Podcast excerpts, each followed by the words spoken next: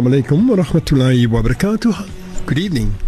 Your host Yusuf Fisher this side of the microphone once again with you until 11 o'clock, inshallah. I invite you to join me on a caravan into the night.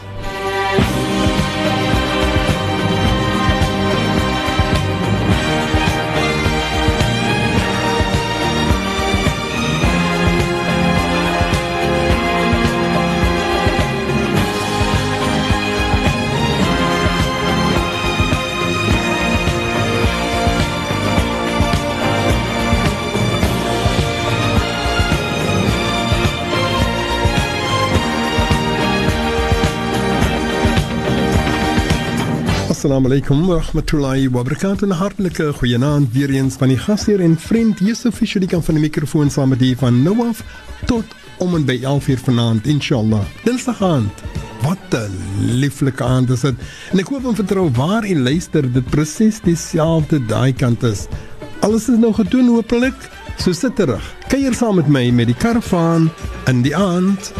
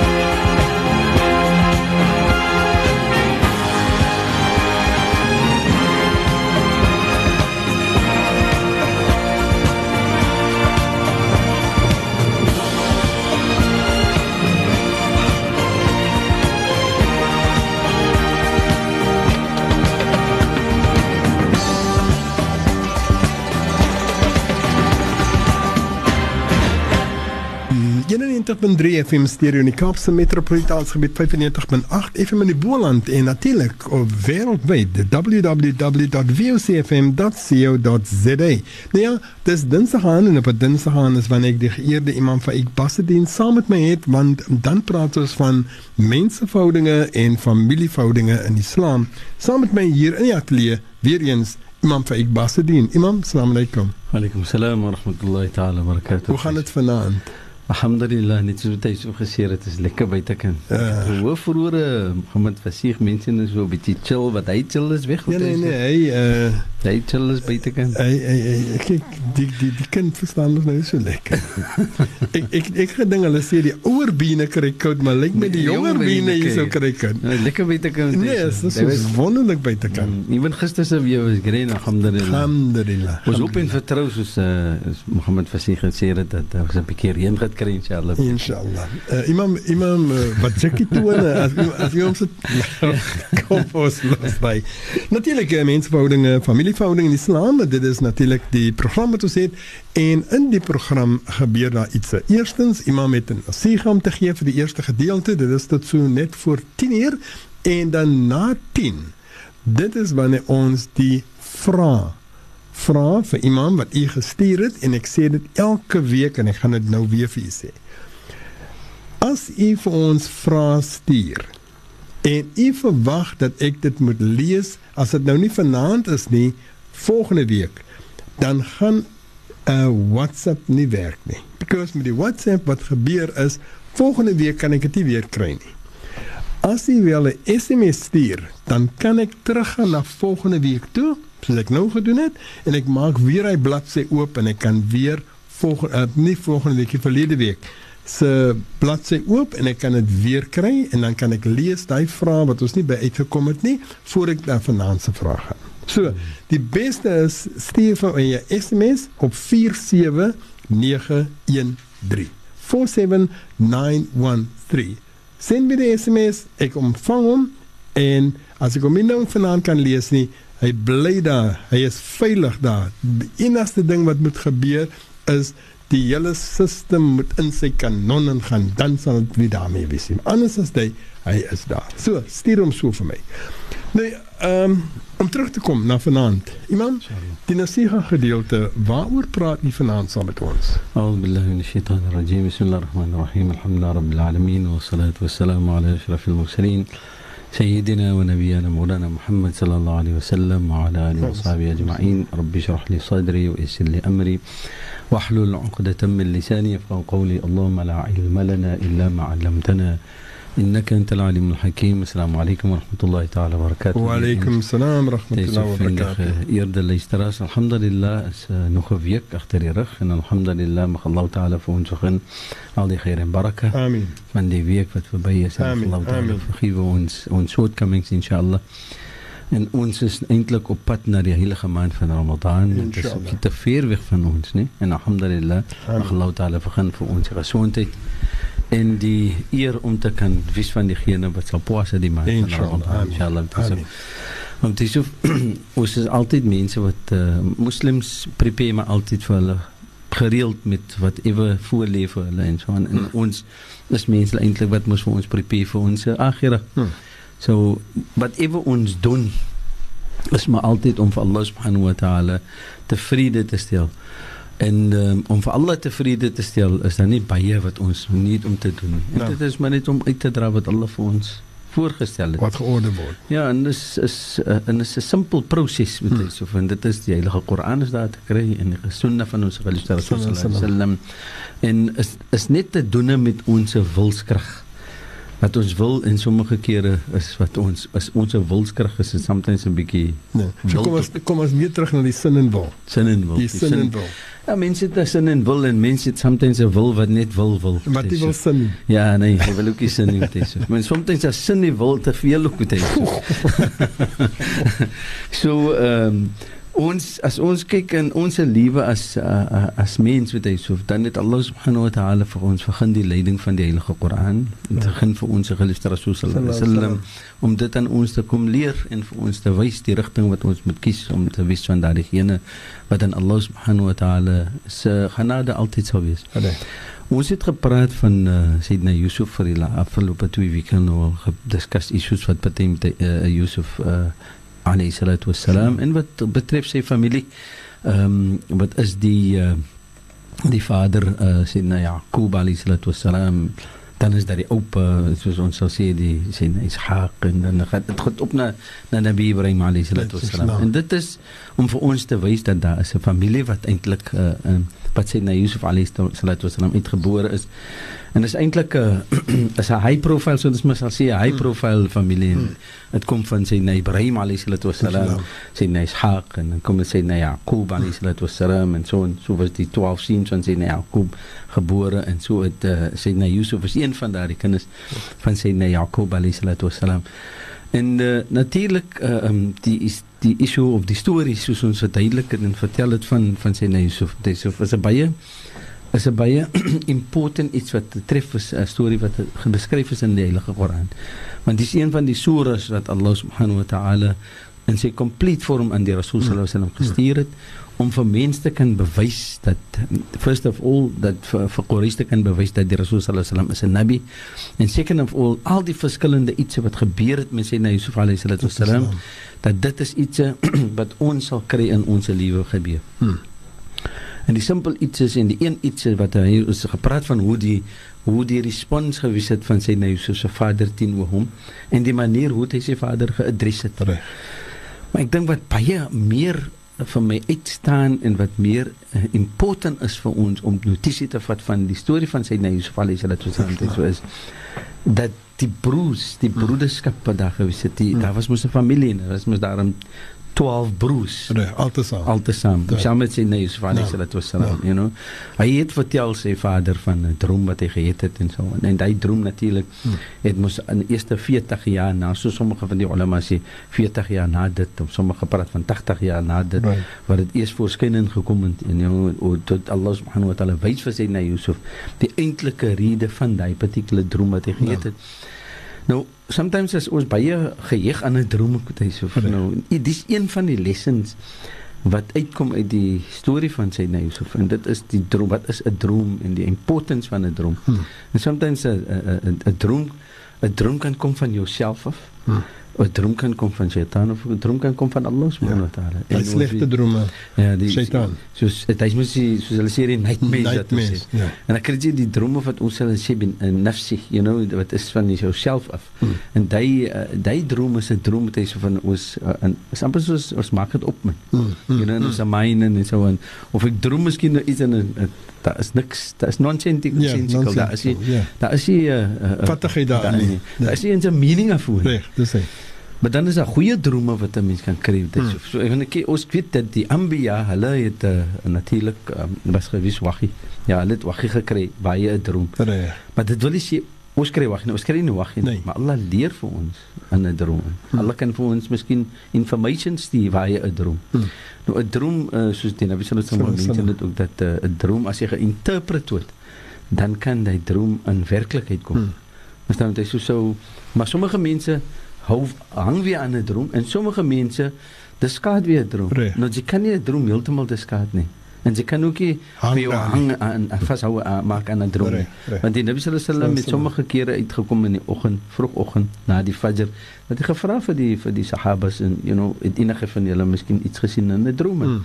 En dat sommige van hulle het vertel vir die Rasul because is die Rasul en die Rasul het gemention dat wanneer 'n persoon 'n droom het, moet dit nie mention by enige een nie. Mm, mm, mm. Want mention dit aan iemand wat jy lief vir is of ene wat jy weet ehm um, is 'n well wisher, is ene wat vir jou altyd sal you know met wysdom vir jou altyd Reg. iets mooi sal Iemand sê. wat goed bedoel vir Ja, jou. sê, Moenie vir 'n ou sê dat jy wat wat jy weet ek kyk die ou is 'n bietjie van 'n neidige streek teenoor jou nie. So dit is wat baie important is Ja. wat betref dit betref. So. Inshallah. Ons moet gaan vir 'n breek net gou vir imam sê toe imam sê uh, iets wat imam wil nou noem van Nabi Yusuf alayhis salam. Ja. Toe dink ek imam gaan kom om te sê hy was 'n mooi man. Maar deze hy was een van die in feite in feite die rede van die storie is Yes. ook met Yusuf dat ehm um, Nabi Yusuf alayhi salatu wasalam was 'n exceptional mooi man. Hy was nie 'n mooi man nie. Ja. Hy was 'n exceptional En dit mooi is wat man. ek elke keer lyk om te hoor. Oh, inshallah deze. Mashallah. Kom ons vat 'n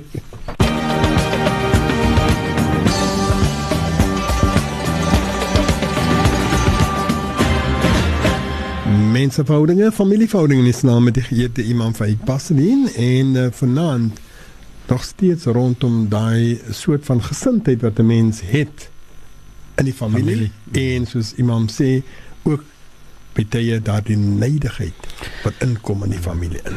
Deze baie baie baie important iets en die rede hoekom ek um, verkies het om te gepraat gesels oor Nabi Yusuf alayhi salatu wasalam. Salam.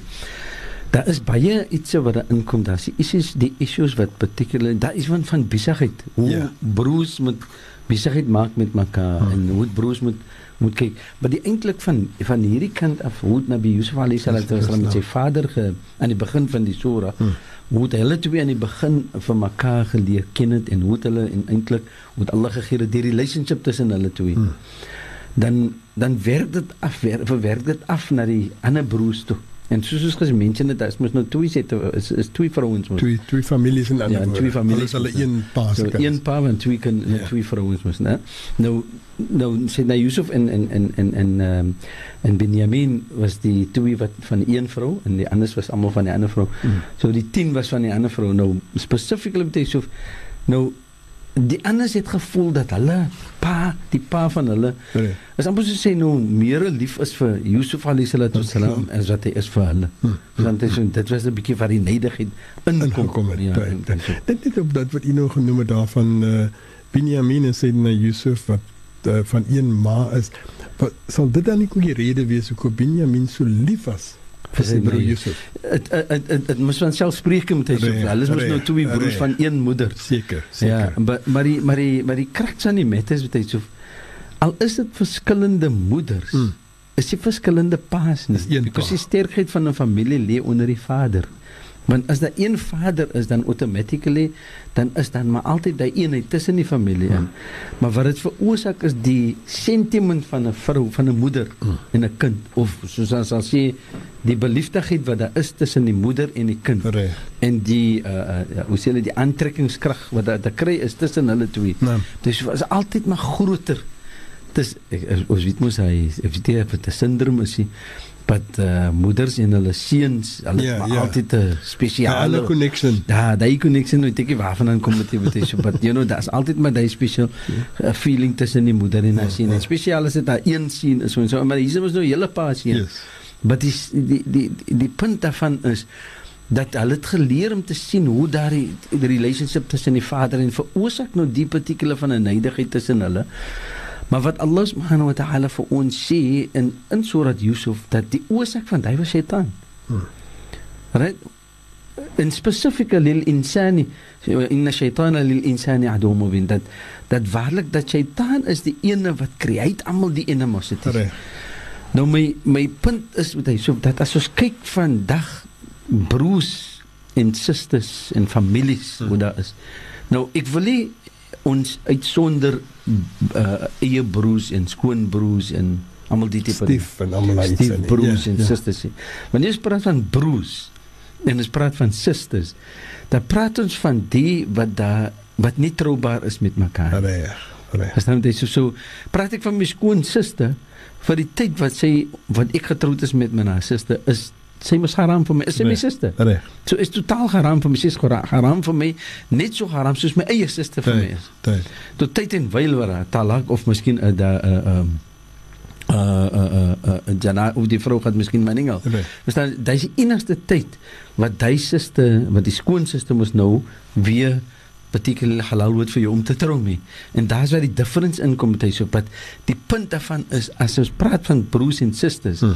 in die geheel en al dan vir so lank soos ons nie kan trou met mekaar nie dan is daar sekere wet wat te kry is onder ons. En dit is die egwa, die eenheid van broederskap en familie. Die Koran praat miskien in Suratul Hujurat, daar praat die die, die Koran van innamal mu'minuna ikhwa. Dat waarlik die mu'min mense, die geloofwaardige mense, hulle is almal broers van mekaar en susters van mekaar en hulle is you know they brotherhood which means there's a generalization state statement wat wat daar particular gebeur. Maar wanneer Allah subhanahu wa ta'ala vir ons bewys na na die, die broers van Sayyidina Yusuf alayhi salatu wassalam Islam. en Allah subhanahu wa ta'ala sê uh, uh, nabi sê dat Allah subhanahu wa ta'ala sê vir Nabi Yusuf alayhi salatu wassalam verwys na hom toe om nie te bespreek sy droom met sy uh, Broers met sy broers nie. En Ja. dis wat sy vader vir hom kom sê. Maar die instinct het kom van Allah. Because as met een ding bear in hy het was Nabi Yusuf nog nie 'n nabi nie. Nee. Hy was nog jonk. Sommige van die ulama sê hy was maar 12 jaar oud gewees. You know? En dit verwys nou met hy so because van sy jonkheid het almal die iets issues geaanvul. En kyk hoe ver het dit gegaan dat die broers van Sayyidina Yusuf alayhi salatu wasalam so neidig geraak vir hom dat hulle ewen so ver wil gegaan het om vir hom dood te gemaak het. Hulle sê die Koran praat van uqtulu Yusuf. You know dat Hmm. die hulle het bespreek onder mekaar kyk jy ons maak vir hom dood man. Jy nou sê gouste way wat ons kan uh, kan rit kom van hom en so aan. But daar was 'n broer, die oudste broer uh uh soos hulle sê sy naam is Ruben of you know Ruben was uh, ver- verduidelik die sommige van die maar dat uh was sy naam gewees die oudste broer van sy na Yusuf alayhi salatu wasalam. En hy het gesê vir hulle kyk nee man. Ons gaan 'n probleem hê as ons hom gaan doodmaak man. Moenie vir hom doodmaak nie. Because hulle sien nou die die die die, die relationship tussen hulle en tussen hom en en sy uh, die sy na Yusuf en die vader hy ver, veroorsaak nou dat daar 'n distance kom tussen hulle Hmm. die 10 broers en en en sy na Jakob alayhi salatu wasalam Ja. maar die is iets wat hulle in hulle mind het en die is 'n punt met Yusuf wat ons moet baie notisie vat van sometimes I hoor ons miskien mamma te praat saam met die een een broer of een suster en so aan. En uh, maar dis ene wat altyd maar daar is vir mamma dis maar altyd daar vir beë Hmm. hulle is maar altyd daar om iets te doen of iets te gee of iets te sê of you know vir die comfort van hulle. So obviously gaan mamma en beë miskien altyd iets meer te sê het vir daai een kind because die ander ene wat miskien glad nooit nare kom nie Hmm. want dit ook maar net daar jy is wanneer jy daar is en so aan en dis miskien miskien nog labarring net of whatever dit Net so by the way. Ja, dis ene wat nou kyk en hy sien al die verkeerd. Reg. Maar die verkeerd is iets wat kom because van iets wat gebeur daar net hy so. Hmm. But it's things wat wat opgemaak word in die mind. En dis gebeur met sy na Yusuf se se broers.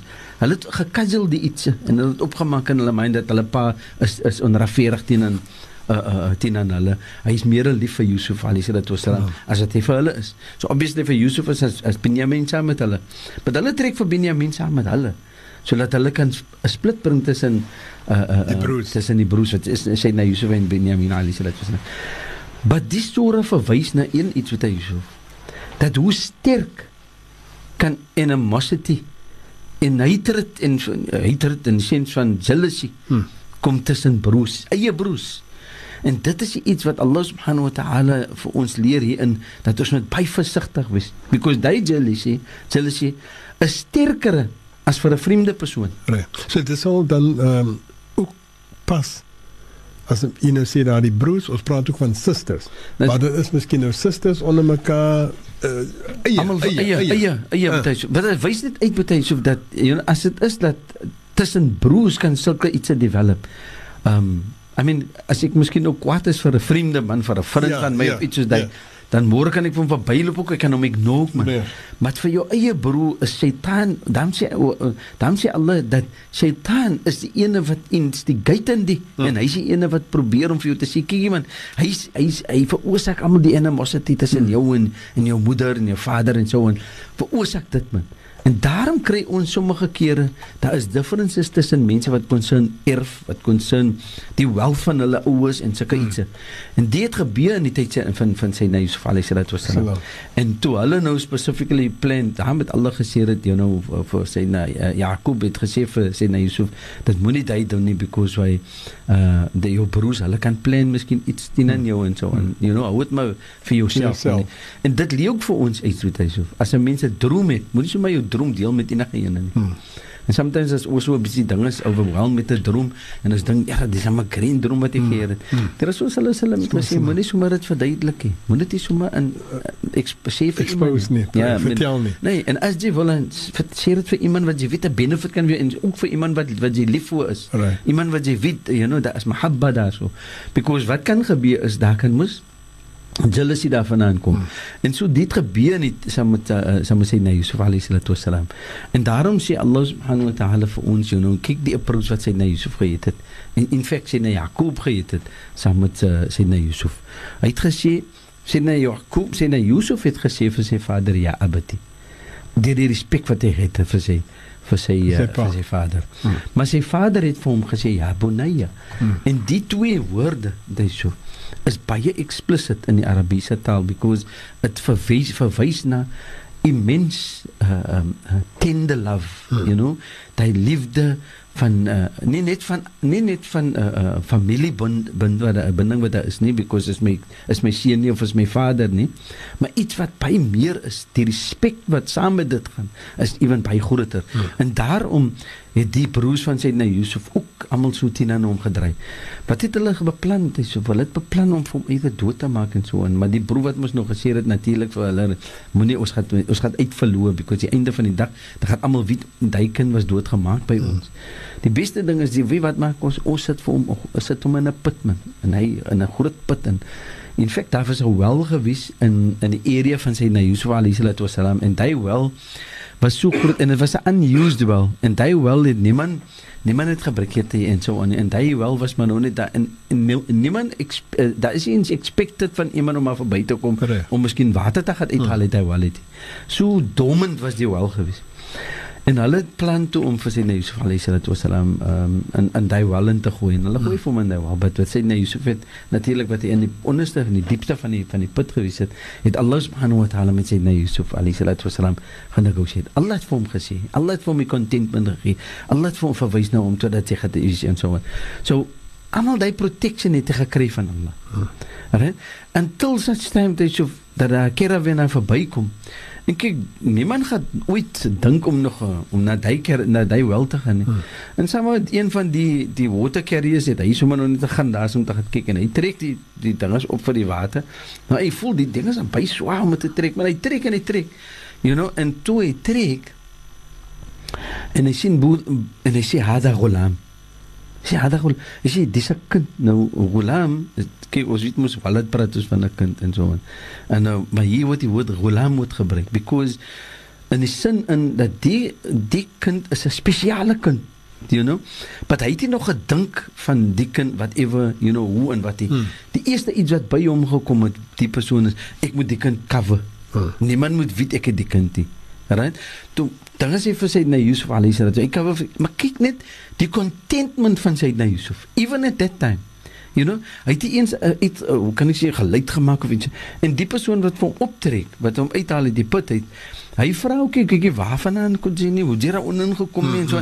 Nou hy pro- hy maak sommer vir sy na Yusuf toe en hy protek sommer vir sy na Yusuf maak hom toe sodat niemand kan weet dat hy het vir Yusuf alayhi salatu wasalam saam met hom nie. Vir die simple reason dat hy so wat in daai persoon se mind gekom het kyk as ons en hy sê vir die groepie wat saam met hom is van van sy na Yusuf en hulle versteek vir sy na Yusuf vir die simple reason nou sit mos stryd. Hmm. Hulle kan verkoop slaaf mos. Reg. Nou 'n ghulam bedoel 'n kind wat wat in 'n ou ouderdom is wat hy kan serve. Hmm. Nou die, die Koran verwys ons is iets wat hier in is so wat hy so van sê nee so Ali sallallahu alaihi wasallam in daai ouderdom 12 jaar oud, 13, 14 jaar oud is 'n ouderdom wat 'n kind sy ouers moet serve. Okay. Hy wil nie- hy sê 'n tyd wat 'n kind uh, uh, uh, um, verwag sy ouers moet verwag dat sy ouers moet op hom serveer. En vandag is dit eintlik in in 'n ander way om. Is dit die way om?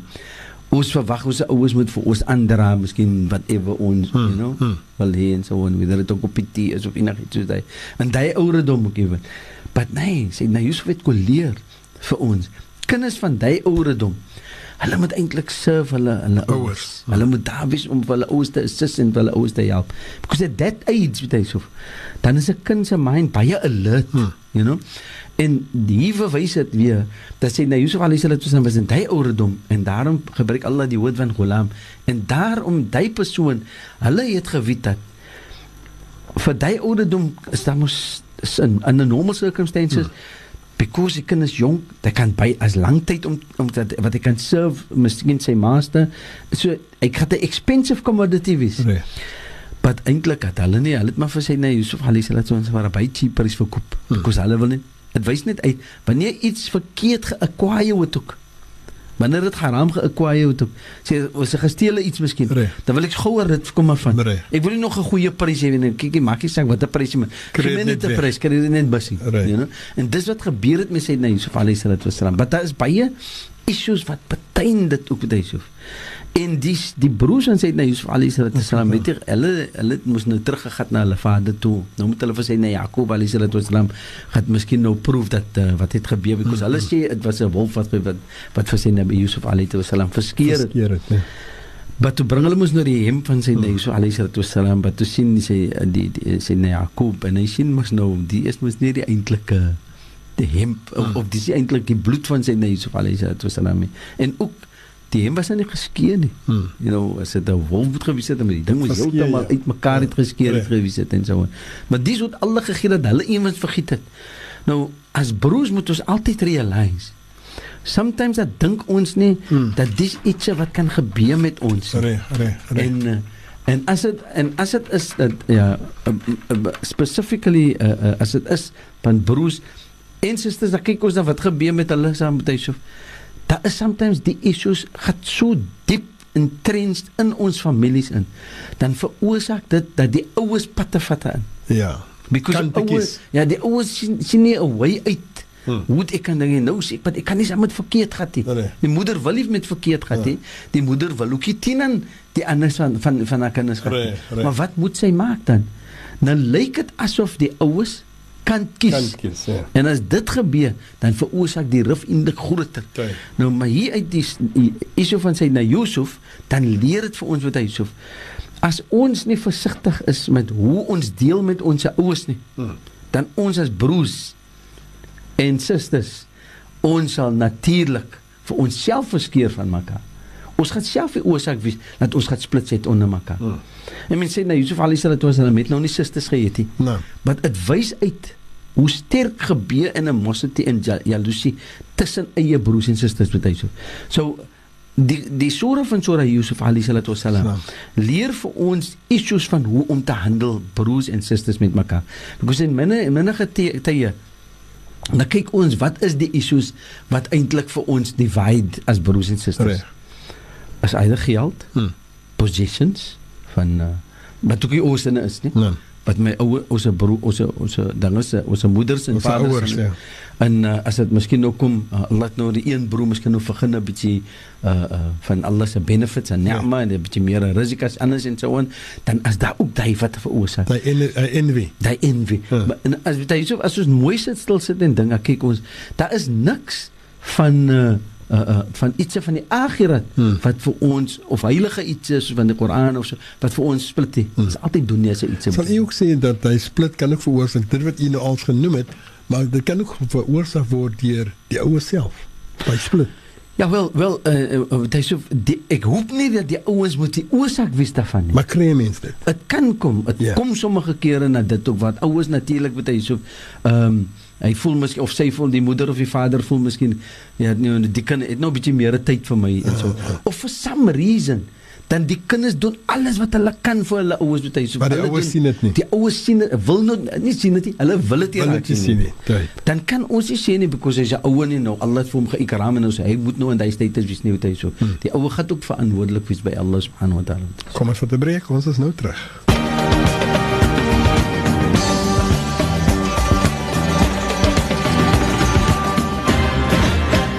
mensenverhoudingen, familieverhoudingen is aan met de geëerde imam Faik Basri. Bismillahirrahmanirrahim. Allahumma salli ala Sayyidina Muhammad wa ala Sayyidina Muhammad wa barik wa sallim.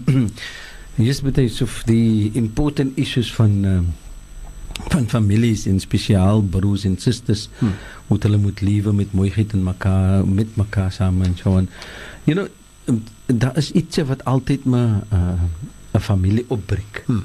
You know, en uh, en wanneer daar nie meer respek kom nie, respek is een van die eerste van die most important iets wat in in ons gemeenskap wat hy so Reg. by die tyd wanneer daar nie meer respek is tussen broers en susters nie dan word daar alles wat te tale gebruik wanneer hulle praat met mekaar nou sommige kere het ons 'n habit uh, om te praat met mekaar uh, uh, uh, asof dit nou 'n uh, 'n vriendelike geselsie is maar dan word daar woorde gebruik wat hy so wat 'n bietjie sterk woorde is you know wat ons nie suppose om te gebruik in ons language nie. You know wat uh, ek sê beskaafde mense concern het hy so Hmm. because die Nabi sallallahu alaihi wasallam het alaihi het vir ons kom leer inna ma bu'ithtu li utammima makarim al akhlaq want die Nabi sallallahu alaihi wasallam het gekom om vir ons te kom leer die mooiste van karakter Hmm. en hoe om te beautify ons karakter. Dit is wat die Rasul sallallahu alaihi wasallam het. Nou om om sekere woorde te gebruik wat sometimes uh, in the normal circumstances uh, uh, uh, veroorsaak uh, dat 'n persoon nou 'n bietjie uh, te hom terug ter, uh, trokke gehou Teruggetrokke, ja. teenoor teenoor 'n persoon wat hy so dan Hmm. bedoel dit hy voel mos offended nou Reg. oor daai woorde wat Hmm. gebruik word. Hmm. En nou sometimes dan doen ons dit met as 'n joke of iets soos daai. Right? But die sallallahu alaihi wasallam het ons Sallallahu geleef van dit because in die tyd van sê nou Yusuf alaihi wasallam dan hulle het gewissel sulke woorde die broers saam met hulle vader, you know. En hulle hulle het gesien vir 'n paar dat you know wat 'n rede you know wil sy nie vir even vir Yusuf saam met ons steun nie. Hmm. Nou kom trust sy nie vir ons saam met Yusuf. Ah. Nou ek meen van wanneer af trust 'n ouer nie sy kind saam met sy ander kind nie. Reg. Daar moet mos 'n issue wees. Daar moet 'n rede wees daarvoor. En I mean is net Allah wat kan wys vir 'n persoon hierdie tipe van iets. Hmm. En I mean as ons kyk dat wat Allah sê van wa kadhalika yajtabika rabbuka wa ya'lamuka min ta'wil al-hadith dat Allah het van Nabi Yusuf alayhi wasallam leer in die future gaan Allah vir hom leer die interpretation van drome Hmm. which means hy sal die iets kan sien in die future gaan Allah vir hom dit wys wat het gebeur in die past en, Reg. en dan sal elke iets like in in die light in kom vir hom en die lig kom vir hom sodat hy wees, ja dat hy moet Duidelik kan sien duidelik vir hom is wees. En dit is dat because die relationship tussen broers en susters dis of as dit onbreekbaar is en hulle is hulle sê hulle is tyd met mekaar Hmm. saam. Dan eerste iets wat uitkom is liefde. Hmm. Die tweede iets wat uitkom, eintlik die eerste iets wat uitkom is die respek Vir een en ander. vir een en die ander. Tyd. En daai respek dit so kom van waar vandaan? Van bo. Hmm. En wie's bo? Sy ouers.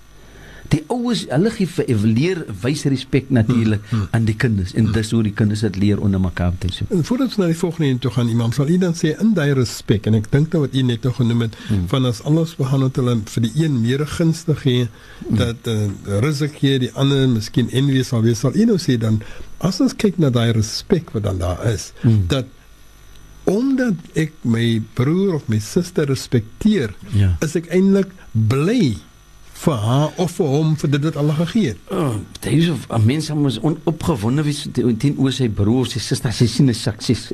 Mathalan, mathalan uh uh uh um en dis iets wat gebeur ook in ons families het hy time days of you know net not that I I'm ek ran nie ons families down nie. Hmm. But dit is simpel ietsie wat gebeur.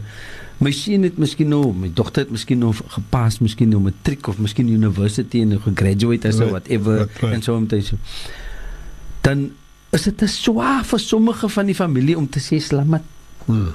you know and so on uh, congratulations of iets wat hy you know of simpel iets net om vir die kind iets te sê dat ek dat hy kan voel ek is, ek, ek voel proud oor jou En die familie voel praat Ja, oor is my jou. broer se kind, you Reg, know, en reg. my suster se kind en uh, ek voel so proud oor jou because Allah het vir jou vergun dit en so en dan kan ek nog miskien nog sê kyk uh, my kind of you know as your uncle, you know, mag Allah taala vergun vir jou dat jy sukses het in die dunia Nee. en dat jy moet 'n goeie kind wees vir jou ouers en en uh, uh, vir Allah eerste moet vir Allah gehoorsaam en sy Rasul en dan 'n goeie kind wees vir jou ouers en lief as 'n true muslim met jou met jou degree of met whatever jy miskien gegraduate het oom dit so sometimes is dit ewen te swaar vir ons as families om dit te kan oor Nou, wat wat wat is die oorsaak van dit?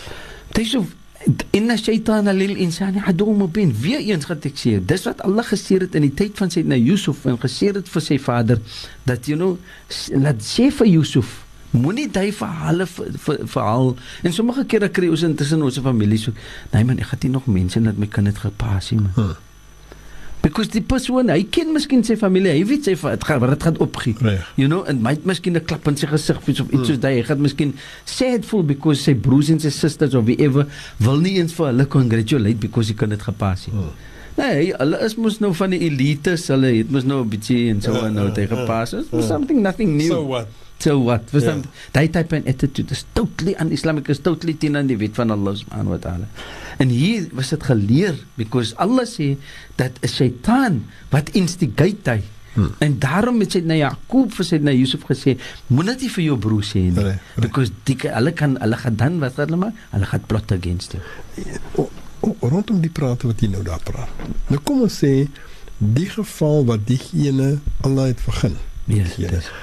Uh, is dit dan dat diegene eintlik nou moet daai persoon Hmm. teruggetrokke wees en sê wel uh omdat die ander nou nie het nie die ander nie uh, sal ek ook maar nou vir my plat hou. Uh, is dit dan nie ook dan teen dit wat Allah vir ons begin het want Allah het vir ons aan begin Maar dit is vir Allah vir jou nie, maar vir na kan jy moet jy nie maar gaan versteek. Jy kan dit moet jy Om het weg gaan om weg gaan hou nie. ja Masalan Allah het vir veroorsaak nou dat jy kan graduate as 'n dokter, right right? Kan jy kan nie benefit wees vir die vir die familie? ja Natuurlik mos. Hmm.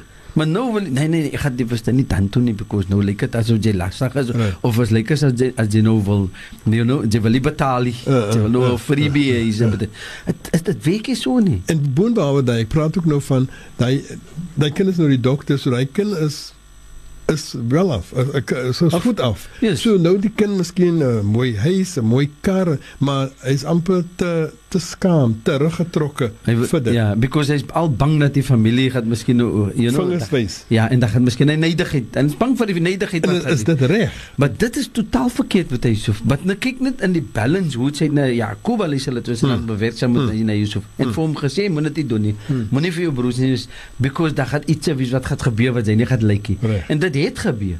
Maar na 'n tyd toe hy Yusuf. Nou kyk net nou ne. Gebeur miskien tussen tussen sommige van ons families. Dan wat gebeur is wanneer ons ouer word Hmm. en ons kom nou na ons gaan nou na ons akhirat toe. Nou begin te mense te realize. Hmm. Nee, maar vir al die jare het ek verkeerd gelewe. Hmm. Vir wat? Because van 'n ni'ma en 'n baraka wat Allah vergun het en as ek te bly gewees het vir daai persoon en altyd vir hom miskien gesê het en gedoa gemaak het vir daai Hmm, persoon, hmm. dan sal Allah gee die baraka wat in daai persoon gaan. Hmm. Whether dit nou 'n dokter, 'n lawyer is, ingenieurs, wat ook al is Hmm. hmm. dit. So whether dit jou dogter, whether dit jou seun is, maak nie saak nie. Die baraka van wat ek dua maak vir daai persoon en hy kan goeie wense gee Reg. en vir hom vergun dat Allah moet vir hom die beste vergun in die dunia en in die akhirat. Hmm. So gee Allah die baraka. Hy kan gaan mos realize, nee, maar hy ankel van my, hy is maar altyd of die antie van my, is maar altyd iets goed om vir my te sê. Then he would would like to do something. Hy verlang daai kind om iets te doen vir jou. Nee. Maar as dit is dat ek uh, uh, you know, daai neidigheid kom in. Mm, mm, mm. Dan gaan die kind net soos wat hy so sê, dan gaan die kind voel ewen kyk jy weet, moet ek nou moet ek hier Mm, weet jy, nou nou weet jy nie of sê eh, behave daddy, maar sy uh, must I do this and Mm, you know, ja. kan ek dan weet die kind ook nie eens why because daai gevoelendheid van neidigheid is daar te kry wat hy sê. En ja. dit is een iets wat ons moet leer van die storie van sy Yusuf alayhi salatu wasalam. Weer eens is tyd vir ons om 'n breek te neem. Ons is nou nou saam met u.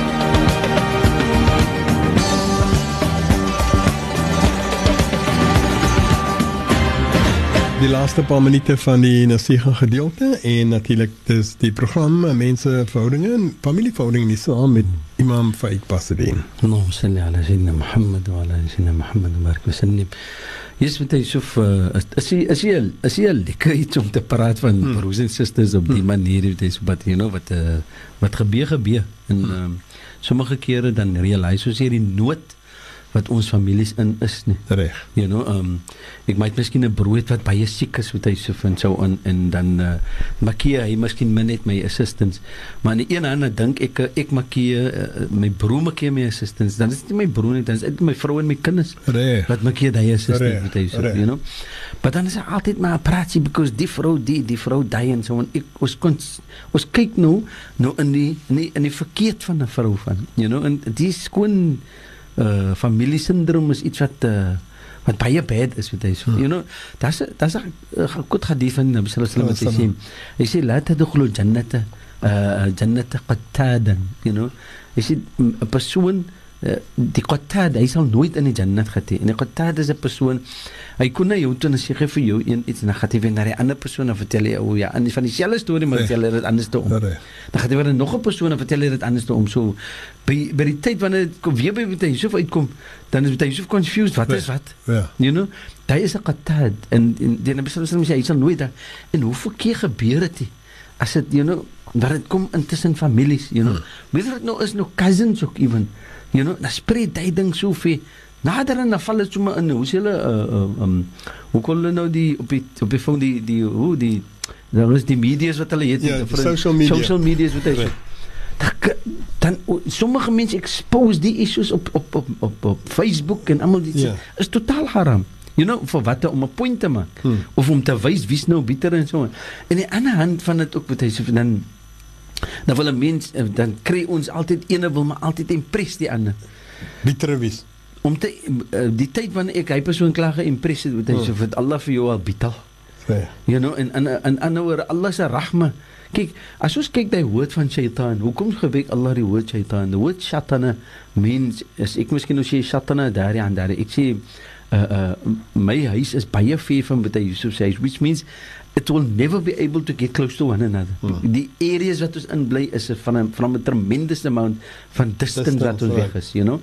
En Daai is hoekom dit Satan is because dit was mos Iblis eers dan het hy nog in Allah se genade gewees wat hy Satan hoort soos hy kompleet uit Allah se genade Hmm. which means hy sal nooit weer in Allah se genade kom nie Hmm. you know, nou die is die rede hoekom Allah vir ons woon dat hy is die oorsaak van dit moenie versprei die fasade onder mekaar nie moenie fitna onder moenie een broer en suster gaan ge hoe sê hulle gaan konkel onder mekaar nie nee. so. en dan dan wil jy nou van mamma gaan sê nie en van bia gaan sê jy nie en dan veroorsaak dit ewen groter nie dan môre gaan ek praat met my oom en my oom gaan sê vir my, sy kinders dan is dit 'n issue wat 'n klein dingetjie is wat so 'n groot ding geraak het laat dit nou 'n groot fitna En word dit was niks gewees nie. en dan kyk ons waar staan die familie Nou. nou weet niemand wie om te praat met wie nie Ja. en gaan een weet hoe om met dan is daar weggebleiery met hy so Ja. en hy is totaal geraam ek meen ek dink as ons lank terug praat van wat ons nou al nou maande wat ons al terug wat ons gepraat van hadith wat die Nabi sallallahu alaihi wasallam ons verduidelik het die ene wat hom afsny van sy familie Allah sny vir hom af Nou. En die ene wat vir hom bond in sy familie Allah bond vir hom saam met daai persoon so these important issues wat uitkom uit die storie van sy Nabi Yusuf alayhi salatu wasalam because Allah gaan vir jou voorbring voor jou familie Hmm. om te wys wie was reg en wie was verkeerd. Dieselfde het gebeur in die tyd van sy Nabi Yusuf alayhi salatu wasalam. By die einde van die sura, soos ons aangaan in die progression van die sura wat hy so wys Allah subhanahu wa verskillende qualities, wat sê nou Yusuf het nooit gereact teen aan sy broers nie. Hmm. Hy het nooit aan ander hore uh uh uh, uh, uh ge- gereact towards hulle soos hulle teen aan hom gereact. Dis 'n menie keuse. Nee man, hy kan van my so vertel ek kyk Reg, ek gaan vir reg. hom net kyk as ek hom nou kry gaan sy sien hoe vertel ek vir hom. Right, right. To gain what? Net om vir hom te vertel. Hmm. Hy gaan mos niks Hmm. en dit het sy het Allah gewoon vir ons van. Sy nee Yusuf was 'n baie calm, respectable man. Ek meen ek ewen wat hy kom in die tyd wat hy in Egypte kom, you know, voor hy nou in leadership begin het. Sy nee Yusuf was opgesluit geweest. Hmm. Toe sê sy nou so ja sahiba sijin. Hy praat saam met sy sa. Kyk wat maak hy? Die man wat saam met hom in die tronk is. Hy sê vir hom ja sahib, you know, o my geliefde vriend. Mm. Kyk die respek wat sy na Yusuf even waar was hy tronk voel gehad met vandag. You know what I'm saying? And no disrespect towards hy na Yusuf. Mm, mm. But because hy was geïncarcerate in unlawfully and specifically in the way soos dit gedoen gewees het completely unjustly. Mm. But sy na Yusuf het nog altyd even aan daardie gene wat is die persoon wat nou saam met hom in die tronk gewees het sê nee Yusuf het ewen respek gewys aan hom Reg. nou hoe kan sy nou Yusuf dan verkeerd of miskien neidig optree teenoor sy broers as hy so wyse uh, sulke respek vreemde mense. verstaan jy so 'n Right. man wat hy nie eens ken nie Hmm. you know en specifically with Yusuf is dit important dat ons moet leer dat as broers ons ons gaan nou na die Ramadan toe as daar mense is as daar is van ons broers en susters wat specifically miskien nou 'n bietjie van 'n uh, difference gehad 'n het Issue. 'n issue gehad het Reg. onder mekaar met Yusuf en whether ons broers is van en susters van van een familie van een uh, pa en verskillende uh, moeder maak nie saak met Yusuf of as is miskien is van van uh, verskillende vaders Hmm. you know en en een moeder dan gaan ek sê moenie laat die issues van lewe veroorsaak dat ons akhirat baie distant gaan wees van ons Hmm. met Yusuf Net net uh, op laaste noot voor klaar maak nie man. Mm. Maar is dit ook dan nou reg dat mense nou omdat dit kom nou na Ramadan toe. Mm. Nou skielik is Ja. dit dat ons nou moet regmaak. Is Ja. dit is dit reg? Nee, dis dis dis totaal nie reg nie met Yusuf. Because hy moet mos gedoen word aan die circumstances. In, in fact net soos die Nabi sallallahu alaihi wasallam vir ons gesê het, uh, moet jy gaan slaap so 'n uh, gaan slaap uh, so 'n jou jou jou erf jou wil onder jou kopkussing nie, né? Vir langer as 3 dae nie. Die Rasul sallallahu alaihi wasallam ook gesê vir ons moenie vir langer as 3 dae kwaad wees met mekaar nie. Hmm. En kwaad wees in die sin dat daar neidigheid in is nie. Hmm. En dis en daar is daai geaard van dat 'n persoon so vesig gaan om ewen 'n persoon you know uh, harm aan te doen. Hmm. En dit is wat die Rasul sallallahu alaihi wasallam die die rede van die Ramadan is miskien is 'n opportunity. Is 'n Hmm. baie hoe sê hulle compassionate opportunity wat ons kry nou om miskien te nader ons families en mooi te maak en reg te maak en lekker te poas inshallah. inshallah.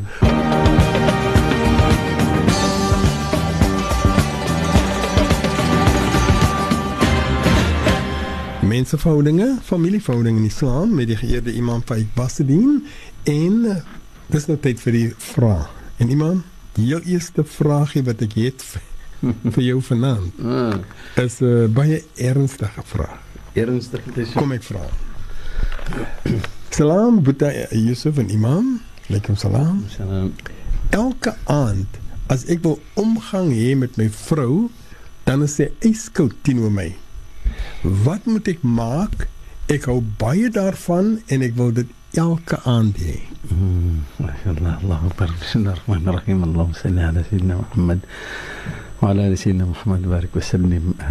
Dis uh die is 'n uh, issue wat ek meen dit bestaan in ons in, in ons dien en dat Allah subhanahu wa ta'ala en die Rasul sallallahu alaihi wasallam vir ons Salam. bekend maak van uh. 'n man en vrou se verhouding dis of ehm um, ek dink die persoon as uh, as hy homself ken Hmm. Uh, dan sal hy seker iets voorberei you know hy- wanneer Soos wat so- nou? as 'n mens enige iets doen met hy so jy gaan mos nie sommer nou net iets doen nie en so aan nie as jy nou as jy miskien 'n taak wil aan aanpak by die Hmm. huis jy wil miskien nou die huis paint of enige iets soos dit dan is mos voorbereidings wat jy gaan doen jy gaan mos preparations maak van wat maak jy hoe maak jy wat gaan jy maak wat ek al wil jy die huis paint almal dit Typ, typ. Wanneer kom by jou vrou tuis of uh, dan dink ek ons mans moet 'n bietjie leer. Hulle kon dit mos nou in Engels aan noem. Hulle voel mos nou romantiek of in Afrikaans romanties, you know. Reg, reg. Wat is dit wat 'n vrou aantreklik maak uh, na 'n man of haar aantrek na 'n man toe? Hmm, hmm. 'n Man moet nie dink dat hy nou net al die reg of because die Sharia gee hom die reg as hy vrou roep en dan moet die vrou net kom as mos so dat mos baie gekwote die hadith dat as 'n vrou nie kom na na 'n man toe as hy roep dan dis whatever is in die sama is nou is nou ontevrede met haar tot nou totdat sy nou die man getevrede stel met hy. Right.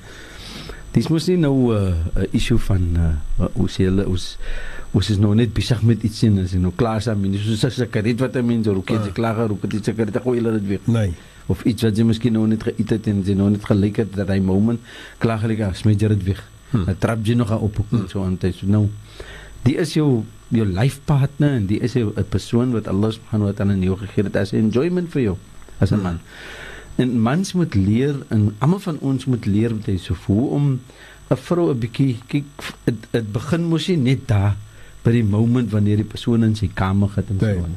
Jy moet probeer met die vrou in you know vir haar in in ander woorde te entice en om vir haar te bekend te maak dat you know ek is in daai gevoelendheid dat Ah. ek voel ek wil you know in in in daai in daai condition. Signs signs Hy moet ja, hy moet hy moet hy moet 'n bietjie you know aandagtig maak. maar ek verstaan dit is van you know sometimes vat jy so van daar en you know en speel met haar en so en soos Ja. ons hulle kolla voor ons doen in in in Engels praat hulle van foreplay en so. Right, right. Die Nabi sallallahu alaihi wasallam het altyd maar you know sy vrouens bekend gemaak in sin Hmm. van wanneer hy val intimate uh, intimate we, uh, wees met hulle saamtyd. So, so dit wys uit na ons toe dat you know 'n 'n vrou mos nie 'n dooie ding. Reg. Sy is mos ene wat, wat wat you know hulle bloem en hulle flourish particularly wanneer 'n man na hulle op 'n regte manier kom. Hmm. Sommige kere dink ons ja, hoekom is so 'n vrou ons hulle hoekom wil hulle you know hulle flaunt miskien vir hulle self beter kan 'n vrou ons as mans vir ons self wat veroorsaak ons miskien hierdie as jy sê hierdie oorsaak dat ons 'n vrou ons rondkyk. Ah. En dieselfde met mans, you know. As die vrouens miskien nie oorsaak dat die mans rondkyk nie. So as dit kom na die intimasie van man en vrou, dan moet daar wees daai manier dat hulle vir mekaar in 'n romantiese manier Hmm. en jy net 'n aantrekkingskrag het wat hy so. Hmm. Weder dit is dat die ou gaan ook kessies aan stiek of sulke goed is. Want hy, you know, of hy gaan some some you know some some romantic flavor Reg, daarbey reg, sit, you know. reg, reg. Maar nou iemand maar iets wat ek gewoon net daarop kan vra. Hmm. En dit is daar word gewoonweg gesê van hoe die vrou van haarself moet mooi maak en lekker. Maar nou wat van die man? En moet hy ook in 'n vorm ook nou laat hy ook aan kry hy moet smaaklik wees nie? Dis so die die intimacy uh die relation intimate relationship tussen 'n man en 'n vrou so is of self is of such a paramount im- importance in Hmm. hoe lyk dit nou 'n man kon nou met sy klere van die week af en nou wil hy sommer nou met sy vrou besig wees Ah, met hy so hy of die you know what I'm saying so but 'n man moet net so vir hom netjies hou en vir hom aantreklik hou vir sy Hmm. vrou hy moet daarmee vrou ook ons nou soos hulle sê plak jy met hy so Ja. you know en nou kom hy maar nou net aangestap met sy hande vol grease en dan Hy moet ryk goed ook is- nog na karolie. Verstaan moet jy so nou dink nou dink jy nou dat eh, die vrou moet nou nou net net nou net Hmm. uh, uh, ready wees vir 'n man. Dit weet jy so nie. Van al twee kante af moet hy so vir een iets wat ons moet wat ons moet realise. Wanneer 'n man na sy vrou toe gaan en hy gebruik sy vrou te so. Voor hy daar gaan met hy so dan is dit sunnah vir hom om te bid Allahumma jannibna shaytan wa jannib shaytani ma razaqtana you see om vir Allah te vra protect protect van shaytan. Protect yourself and protect even your progeny wat daarvan aan gaan kom. As Allah vergun dat daar 'n kind gebore word daarvan Hmm. dat iemand dit. En elke iets daarin is in sy mooi perspektief wat hy so. Kyk Allah sê hierin dat en uh, wastahlaltum furujahunna bi kalimatillah dat Allah het vergun vir die rasool vir vir die vir die persoon wat trou vir die man dat die mees private deel van die vrou met Allah se naam. Nou is Allah se woord en Allah se naam en Allah se bekendmaking Hmm. vir halal gemaak het vir daai man om hy vrou te gebruik.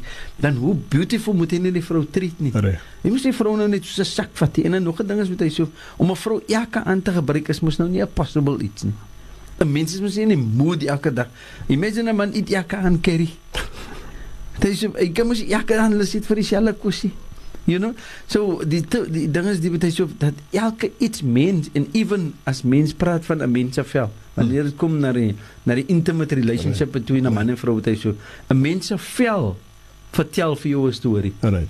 As jy in jou vrou se liggaam se hand vat en sê kan dit vir jou iets vertel? Dit is so as 'n man nie weet dit teen hom, you know, dan het hy baie min notisie gevat van sy vrou. En dieselfde met vrouens. Ja. You know, daar is 'n manier van aantrekkingskrag met hy. Taip. Shukran imam en daar is die die uh, voor of die marriage class is ook sommer Kom ons vat 'n breek. Ons is uh, nou saam met u.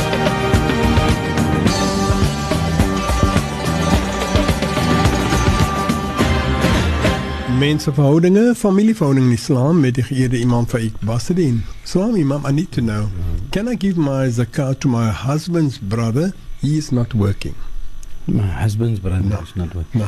بسم الله الرحمن الرحيم اللهم صل على سيدنا محمد وعلى سيدنا محمد وبارك وسلم of is uh, um, uh, wanneer persoon uh, uh, zakat moet gee natuurlik die husband's brother nou is dit die vrou wat praat Hmm. Hmm. in plaas van die husband nou die husband het mos ook 'n responsibility oor sy broer Reg. dis is mos alles met nou eie Naam. Ehm um, in in die geval wat hy so sê wil hy zakat gee vir hom, dan Right. gaan ek gaan ek sê dat voor sy zakat moet gee. Wat van die geld wat sy het en gee dit vir die skoonbroer om eers vir hom te assist en van die geld wat sy o het wat hy so gee dit vir die vreemde mense vir die vir die persone wat zakat toekom. Yes, hy weet nie, hy is in 'n difficulty. Hy is 'n persoon wat mas zakat payable is miskien Hmm. towards hom is daar zakat. Hy kom zakat toe. Maar wanneer dit kom na familie wat hy so dan is dit eers ons responsibility om te sorg vir daai persoon wat Right. dood in ons familie. Which means ons moet nie nou vir hom nou 'n arme man maak meer arm as wat hy is nie because Hmm. ons gaan nou ons zakat vir hom gee nie. Reg. Die beste ding is help vir hom eers. En as ek het wat o is om zakat te gee, gee ek van daai wat o is om zakat te gee Goed. dan van daai wat o is wat zakat gee ek nou weer vir mense wat toekom. Daar Ja. is mos vreemde mense wat dit ook net so toekom dit so. Ja. Dan split ons mos daarom die geld in 'n in in different directions inshallah. Verstaaning imam, so u sê nou as ek 'n bedrag geld het en so in hierdie geval wat die persoon nou sê my skoonbroer, my my man se broer, Ja. vrou het 'n bedrag geld en voordat sy dan sê die zakat, Yes. help eers daai Help vrou. eers en dan wat oor is, daai dan sê. Kyk, zakat is mos toe by kom ons payable vir vir my op 'n sekere nisab, dan moet 'n Hmm. sekere nisab is 'n whole sekere amount en is 'n sekere tyd wat dit moet uit, hè? Maar nou in daai tyd in is die broer van my my skoonbroer hy's nou in in nood en dit is mos my man se broer. Reg. Nou wat maak ek nou gaan ek eers vir hom help. Dan wat ek ooit het van daai geld wat zakat toekom dan, dan gee ek die die res die, die zakat vir daai persoon Goed, van goed, geld wat oor is dan. Right, right. Okay, uh, kom ons gaan na die volgende ene. Uh, Salam, I just want to know, my husband didn't uh, nafaka me for eight months. He keep on lying to me. What must I do? Bismillahirrahmanirrahim. Dis so as 'n man nou leens vertel, dan weet ek nie hoe survive die vrou. Hmm. Hmm. As hy nie as hy nie as hy nie vir nafaka nie, dan weet ek nie hoe survive die vrou nie. En, Nee. en nog 'n ding is die wat maak hy dan met sy geld? 'n Man wat leens vertel wat daar uh, wat wat wat wat uh, concern uh, um, die nafaka. Dis wys 'n swaarheid. In Hmm. feite, hy neem die baraka van sy lewe weg.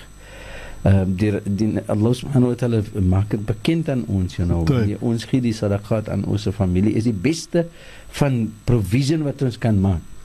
Of die beste sadaqa wat ons Hmm. kan gee is om te sorg vir jou familie. Hmm. Dieselfde soos die skoonbroer, you know, is om te gee vir jou eie jou naaste. Hmm. Nou hy is naby because hy daai broer is eintlik die wakil van my kinders Okay. because is my man se broer mos. Nee. Hy het 'n sterkere uh uh um uh, uh, hy het 'n nadere position aan my kinders as wat my eie broer, die vrou se broer het baie so. Reg. You know, so daar is daai relationship ook daar. Nou in selle in die geval, die man hy wil nie nafaka nie, maar hy realize nie dat die baraka van sy lewe Hmm. You know die benefits van die baraka van in sy risiko. Hy haal dit weg because hy gee nie vir sy vrou en sy kinders nie. Reg. Nou waar ewe hy dit gee, daar is die baraka daarin nie. Reg, reg. Waar En, ewe else hy dit ingee. en hy lieg Hy- ook nog. Hy mag en dan lieg hy ook nog. Ja. Hy mag nie een zakat betaal van daai geld voordat hy sy vrou en kinders sorg vir hom. Reg, reg. So reg. even dit ook, you know, hy kan nie sê nee, maar ek het my zakat betaal daarmee het ek geld. nie. Hmm. Zakat kom nie vir hom toe om te betaal nie as hy nie gesorg het vir sy vrou en kinders nie. So as hy nog leens wat hy ook en wat concern David hy sê hy natuurlik sit vir hom. Hy maak homself baie bad luck, you know, en maak hom ongelukkig. Salam Imam and Bita Yusuf. Salam. How does an Imam marry a husband and to a second wife without the first wife knowing or consulting her? The Imam is related to the woman. Shukran. Bismillahirrahmanirrahim. Of dit is nie uh is nie nodig vir 'n vir 'n hmm. vir 'n man om vir sy vrou te gaan vra om te trou nie en, en dat hy van yes, but hy moet vir hom inform. Nee. Hy moet vir hom daarom inform dat hy uh, het dan nog 'n vrou gevat. Hy kan mos nie nou verwag hy vrou moet nou aan aan hoe of hoe uitvind by iemand anders by hmm. vreemde persone. Hmm. Hy gaan mos nou die hele die bisbederf en mos alles die mekaar ja. Nee, nee, nee. Wat hy wat wat die imam gedoen het om om die persoon te laat trou uh, met die tweede vrou saam met so Ehm um, ek gaan dit sê is verkeerd nie. Maar ek gaan ook sê is reg. Dit is 'n manier hoe die iets moet gedoen word. En spesiaal wanneer dit kom na 'n tweede vrou toe. As die man uh al die rules en regulations van Sharia uh, befitting is vir hom om te trou met 'n tweede vrou dan gaan ek sê fyn. But as dit is jy weet so then keep him out of uh, uh, uh, away from this woman because dan kom dit dan is dit kom dit vir hom toe nie. So ek weet nie hoe is die persoon se te doen staan om te trou met 'n tweede vrou nie. Right. As dit is dat die imam weet dat die man alright is maar so so nou so halfway en so en hy you know hy sien jy 'n persoon wat sterk genoeg is om al twee vrouens te kan toe nou is dit verkeerd wat is garam met hy gedoen het. You know hy mag die, die imam nou. Yes, dan mag hy mos nie die persoon net trou nie. As hy weet dat die persoon is nie by die bekwaamheid om te trou met 'n tweede vrou nie. Okay. Ons kan nie net sê nie ja nee, hulle gaan haram doen nie. Mm -mm. Hy kan nie haram doen in eerste poasa. Hmm. You know, en hy kan ook net 'n tweede vrou vat nie. 'n Man moet net nie dink hy kan 'n tweede vrou vat nie. Ja, because wat dan kyk agter die vrou se kinders en almal daai nie. Gat kyk 'n man wat toepaslik is vir daai vrou. Voor jy as jy en so konsern is met daai vrou se lewe. Kyk 'n man wat dan toepaslik is vir daai vrou om mee te trou. Dit moet jy reg om te trou met daai man met daai vrou nie. So as 'n man wil as ek wil trou met 'n tweede vrou, dit of en ek daai vrou het kinders, ek kan nie die sentiment gebruik dat ek is dat hy ehm um, want hy persoon uh, ek wil vir haar assistant so. Hmm, hmm. As jy verlief raak op die vrou, jy somehow jy 'n attraction aan die vrou en en so en en you know en jy kan nie afford om te trou ja, poas as jy. Hmm. You know what I'm saying so. Hmm. En uh, nog 'n ding is die sê dat uh, is uh, um, um, ek kan nie net na enige ene toe gaan om te gaan gaan trou met 'n uh, om te gaan vra om te trou nie. Right, right. So as die persoon familie is van van daai vrou, dan hoop ek hy het uh, thorough inspection gedoen en you know om te kyk of die persoon eligible is om te trou met die tweede vrou saam te. Inshallah. Assalamu alaikum. My husband left 3 years to marry an, an uh, other wife. My 3 months of iddah is over. He gave one talaq. Mm. I'd like to know of the other two talaqs. Is my marriage over? And that comes from uh, a sister in Islam who then also had to say We never saw one another. I don't want him back because he's cheating. he's cheating. Uh, Alhamdulillah, your idda is over. So Alhamdulillah, your idda is done and, and you are free from the man. So as as hy een talak is, wat hy so. Hmm. As hy een talak is en die vrou het on haar idda gegaan en die idda is complete, dan is hy marriageable vir enige ander man. So sy's sy's getalak. Sy's clear. Right. Sy's in die clear. Daar right. is niks kon niks. But as daar miskien nou tarjih of muraja gemaak word, die man nou die vrou wil terugvat while sy nog in 'n uitdaging is. Dan is dit 'n different story hmm, this, you know. Hmm, But in this sin, sy is mos nou klaar hmm. en sy sien nie die man en sy wil sy wil niks meer nie, maar sy het nie nodig om te worry oor daai twee ander twee talaks nie. Nee, daar is nie meer eintlik nee, nodig sy, vir twee talaks, nee, ander twee nie. Exactly. Sy kan trou met 'n ander man. Ja. Maar as dit kom op 'n tyd dat sy miskien nou voel kyk uh, daar is miskien nog altyd daai daai distant uh, hoe kan ek sê 'n uh, uh, um, um, gevoelendheid hmm. van die twee by mekaar te so en hulle kom op 'n dag wat hulle bietjie ouer is en meer verstandiger is. En hulle voel kyk dit uh, you know ons het nog miskien daar is nog 'n spark laat ons maar nou weer probeer trou dan is die deure nog oop vir hulle twee om te trou. Verstaan jy so daar is mos net een talak wat gegee is so daar's twee talaks wat mos nou oos so sê is sê sy kan weer trou providing sy is nie getroud met 'n ander man mos nou nie So dit is net wanneer die drie gegee is wat sy eers weer moet ah, trou met 'n ander. Ah, dis die enigste tyd wanneer sy kan trou. Maar as jy uit vir die eerste talak kom, so mathalan, die man het van nou een ta een talak gegee, right. dis so vir hy. Hy uit is om en sy trou nie. So right. na 10 jaar toe sy nooit weer getrou nie uh. met hy nog 'n man nie. Uh. So na 10 jaar toe toe met hulle twee weer mekaar het sy weer mooi gesels en so en uh. so. Uh. As hulle twee dan wil trou, fyn. Dis no no harm dan. Uh. So in ander woorde, agter die eerste talak en die uitda is om dan is hy vry om te trou met enige ander man including including hom right. right. Salam I just want to make uh, I just want you to make dua for me 2 years ago just a week before the month of Ramadan I became Muslim and still going strong but my family don't want to accept it. Dis of bismillahirrahmanirrahim uh die persoon moet nie moed opgee nie. Ehm um, hulle sê mos aanhou wen. En nog 'n ding is die dat wanneer 'n persoon in iman of die eenheid van Allah subhanahu wa ta'ala aanvaar, dan is daar challenges. Daar is al gaan challenges wees. Hmm. Maar moenie sê uh, hy of sy moenie konsentreer op wat die families particularly voel oor aan nie, hmm. of oor hom nie. Wat wat die persoon moet doen is wat hy so is gaan aan met die duties van Islam, probeer om te deel. Maar deel met hulle op die mooiste wat jy kan. Hmm. Respek vir hulle nog op die mooiste manier, ewen beter as wat u vir hulle gerespek het in die tyd toe u nou saam met hulle gelewer het.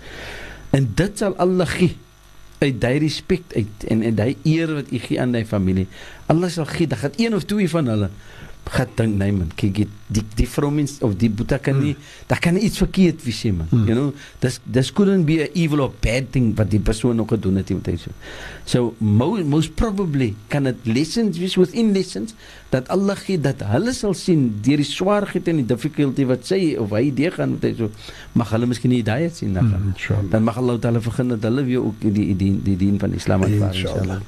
uh, net net net op 'n laaste punt wat hy so die die, die persone wat Islam geaanvaar het ook hmm. in die tyd van die Nabi sallallahu alaihi wasallam het dit ook nie gemaklik gekry nie. Nee. Kyk so sê na Omar, sê na Omar se suster wat sê nou Islam wat sy aanvaar het en sê wo en hy hoor dat sê toe hy afpad hy hele die afgeloop en ja. alles en so dit was nie net 'n issue dat but haar haar resistance en sien Omar het ewen geklap ook. Hmm. You know en hy was physical geraak het saam met haar tot haar man eintlik vir sy na Omar nou vir hom nou sê kyk wat wat sy doen is hmm, verkeerd. Hmm. Hmm. Maar toe sien om realize mos nou, maar kyk die impact wat wat hulle sabber en hulle patience gehad het teen oor daai.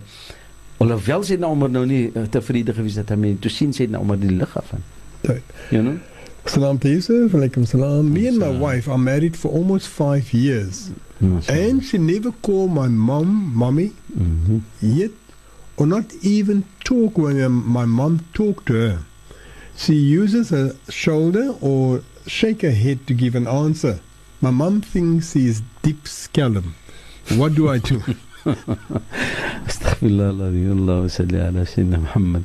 Dis die is is 'n tendency um, as uh, among sommige mense. Right, right, right.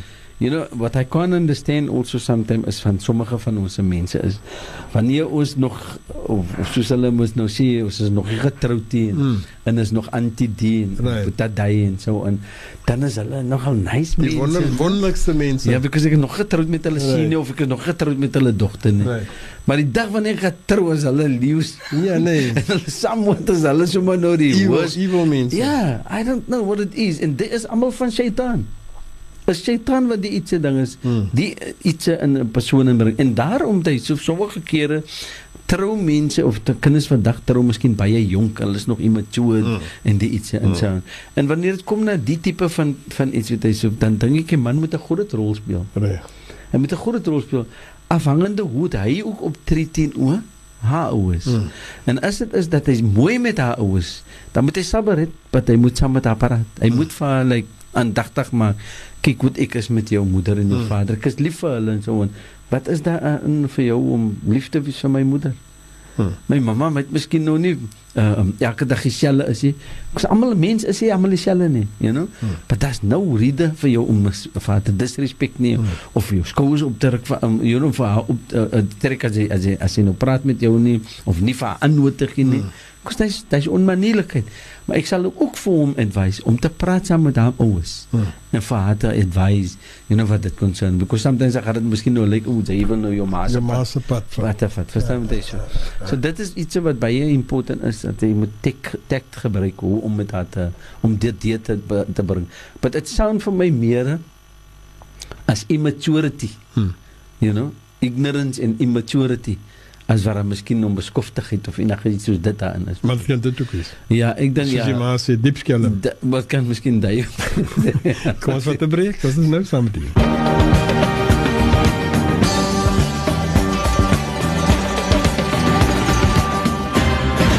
En natuurlik dit is uh, nog steeds daardie gedeelte van uh, die program waar ons met iemand praat en iemand vir ons dan uh, eintlik uh, die antwoorde gee rondom die vrae wat mense vra. En daar is heel wat vra iemand regtig waar. En ek beloof u mense glo nou nog nie as ek hulle sê moet nie vir my WhatsApp nie because as ons nie kan nie WhatsApps doen nie dan uh, Nee, sê verby. dan is dit nie se verby. Maar kom ons kyk gou na wat enetjie sê. Hy sê: "Salaam alaykum Sheikh Faik." Mashallah. Salam. Mashallah. Tabarakallah. My mother is 97 years old, alhamdulillah. Mashallah. I do my best for her, but she gets moody because her son doesn't visit her. She longs to see him, but she unleashes her anger out on me when she doesn't see him. Please help and give advice because I don't know what to do. Bismillahirrahmanirrahim. Allahumma salli ala sayyidina Muhammad wa ala sayyidina Muhammad wa barik wa sallim. My geliefde broer, ek dink is een van die gelukkigste manne wat nog 'n uh, moeder het van Hmm. hmm. 97 en wat Allah vir jou vergun het die eer om te kyk agter haar, you know, en vir haar nog te het in u se huis. Maar ek dink um, die beste advies wat ek kan gee is dat hy so dat hy sal moet gaan praat met sy broer. Hmm.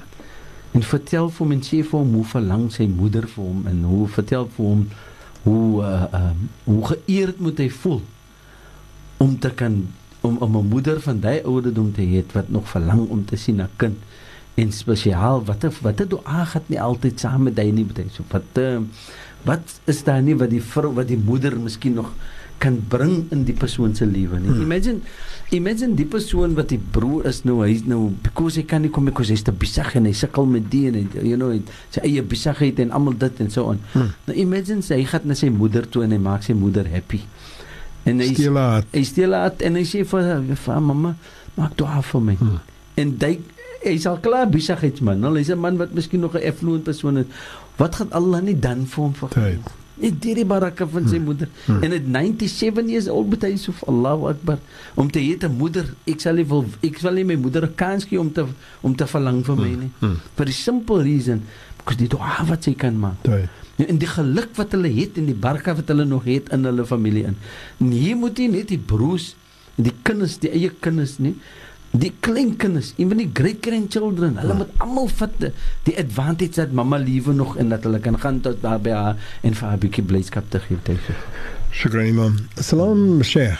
Alaikum salaam. What is the punishment for a wife who curses her husband in the month of Ramadan?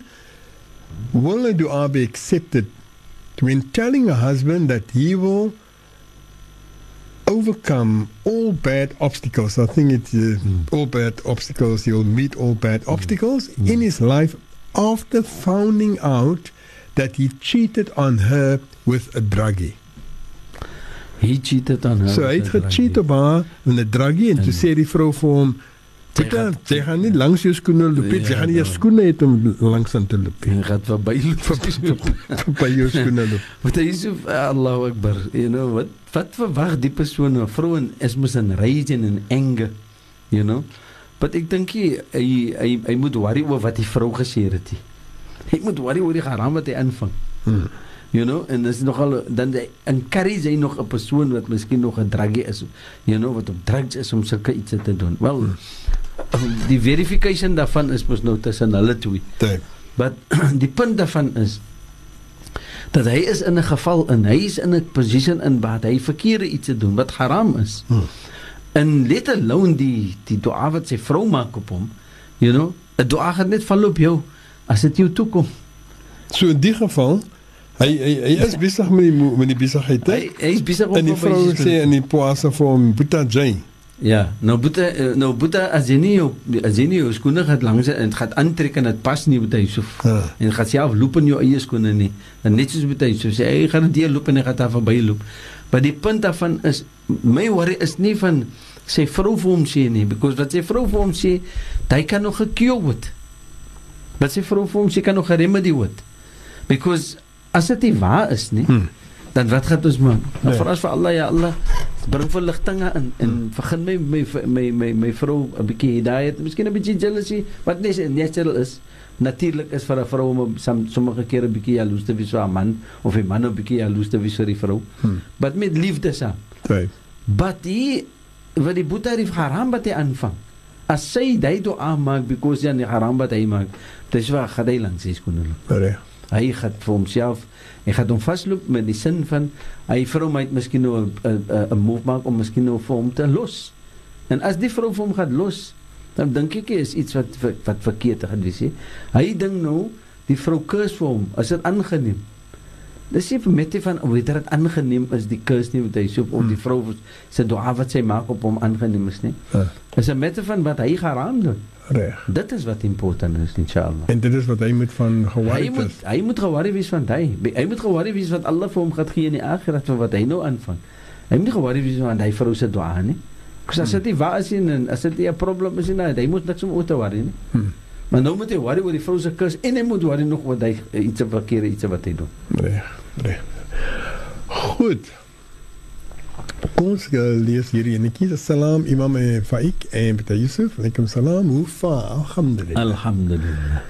Ek wil net hoor by Imam. Kan 'n persoon salam maak wanneer die TV aan is, maar die sound is af en as u persoon as die persoon salam maak, maar die ander persoon in die vertrek kyk TV terwyl die persoon salam maak. Kan 'n mens so salam maak? Shukran vir die wonderlike program. Bismillahirrahmanirrahim. Dit is of um, wanneer 'n persoon salam maak kan dan moet hy salam maak aan die conditions, you know, because die persoon moet sy concentration net op die salat. Hmm. As 'n mens disrespectful is towards 'n persoon wat salam maak, dan wys dit uit die persoon self. You know, Hmm. haarself of homself wat 'n tipe van salam maak hy persoon. You know, jy kry die man wat nog op TV kyk en uh, waar die persoon salam uh, salam maak daar so, dan het hy mos niks respek vir daai persoon nie. Hy disrespek met daai persoon wat salam maak. Maar as dit nou verskillende vertrekke is of is in 'n Reg, ander kamer, hy die persoon maak in die in die, in die kamer en die ene is in die lounge, hulle kyk TV en so, en maak dit dit toe. Hmm. Alles. You know? Maar as dit in dieselfde kamer is waar die persoon daar salam maak en, en, en ons het respek dan dan dan wys dit uit die tipe van salam wat ek myself maak. Dan meen dit te sê my salam is sonder concentration. Ek maak net my op en af gaan om klaar te maak, dit is so. Is nie 'n mette van of daar 'n hoekom is daarop of haar sonne is nie, is 'n mette van respek. Because as ek nie die persoon kan respek nie, dan respek ek nie die salam nie. En as ek nie die salam respek respek nie, Hmm. dan respek ek nie vir Allah dit wat Allah gegee het aan ons wat 'n fard is nie, dit is so. Goed, maar as in die geval, kom ons sê dit is so. En maar dit gaan nou nie in die geval rondom daai persone wat Mm. disrespek nie. Dit is dis mos disrespek. Ja. Maar dit gaan nou rondom die persoon wat sala Oh. en die persoon wil dan nou weet kan ek so salam maak terwyl die spanne sit en TV kyk en Miskien is daar nog daai so nou en dan 'n komment of wat ook al. Yes. Wie weet Ja, van van wat op die TV gaan. Nee, dit is ek sal ek sal verkies dat die persoon moet in 'n verskillende vertrek gaan because Hmm. hmm. hulle gaan mos vir haar of vir hom kom uh, uh, distrek van Distrek, van die ja. sala. Maar maar die punt is die wat hy so al gaan daai persoon al is daar 'n ander plek vir die persoon Hmm. om sala te maak. As hulle sien dat die persoon gaan sala maak wat hy so. Dan moet kyk die groot die ouer mense. Hmm. Natural dinge. Sit jy reg af. Reg, Man gaan nou sala maak. reg. Sit stil daar so meneer Lagaras. Hmm. Simpel ding. Ons sit in die saal in die masjid in. Dan kom 'n persoon in, die jamaas klaar gesal en so en kom 'n persoon in en die manne sit nou te gesels en so en so en nou gaan daar 'n man wat inkom en ek gaan salam maak. Die manne gaan nou sagter praat of hulle staan op en gaan hulle buitekant praat. Reg. Verstaan jy? Uit respek. Uit respek. Nou dit is wat wat moet eintlik gedoen word Hmm. tyd. Hmm. Inshallah. Kom ons vat 'n breek. Dan is dit weer terug.